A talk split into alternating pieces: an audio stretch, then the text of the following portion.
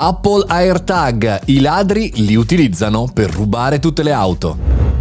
Buongiorno e bentornati al Caffettino, sono Mario Moroni e anche oggi in questa mattinata, che spero sia soleggiata e non nevosa, parliamo di social, marketing e comunicazione. Oggi parliamo di uno dei gadget che nel duemilaventuno ha fatto più discutere e tra l'altro c'erano aspettative pazzesche anche mie, cioè l'Apple AirTag, quel dischetto piccolo piccolo per poter ritrovare il proprio iPhone, il proprio smartphone, qualsiasi esso sia, il proprio computer, ma anche la propria auto. Era stato presentato all'inizio del duemilaventuno e Apple l'aveva messo sul mercato con l'opinione di risolvere un sacco di problemi. Io stesso ero strafelice di trovare qualche cosa che mi aiutasse anche a trovare i mazzi di chiavi persi, ma anche l'auto nei parcheggi, supermercati o grandi centri.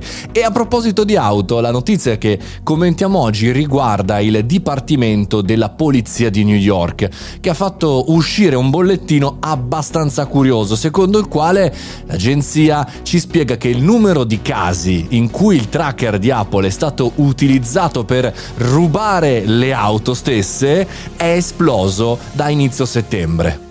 Funziona in maniera molto semplice: prendono di mira la tua auto, magari una bella macchina, una macchina pulita, sistemata e via dicendo, e eh, aprono la tua portiera e ti inseriscono il loro Apple AirTag.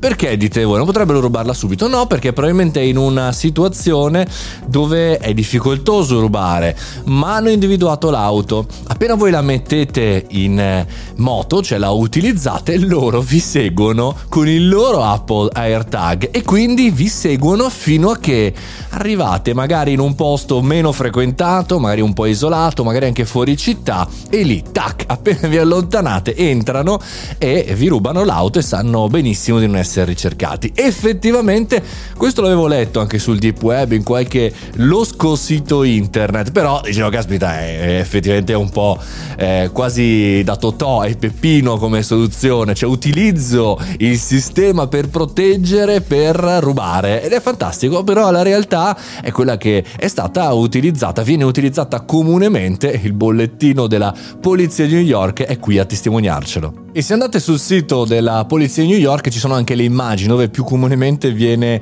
inserito nel parabrezza, eh, vicino alla targa, se non riescono ad aprire chiaramente la portiera, altrimenti dentro, nel cruscotto, insomma in un sacco di posizioni strategiche. Ma cosa possiamo imparare noi da questa notizia? Innanzitutto che, come spesso diciamo, la tecnologia, i social, tutto il mondo tech in generale non è positivo o negativo, ma è l'utilizzo che in questo caso ne viene fatto. Come parliamo spesso dei social come un ambiente brutto e cattivo, anche in questo caso non è che quella tipologia di strumento è di per sé positivo, può anche essere utilizzato in maniera controproducente. E poi seconda ed ultima indicazione è che bisogna sempre stare allerta, il mondo reale vince sempre sul mondo digitale.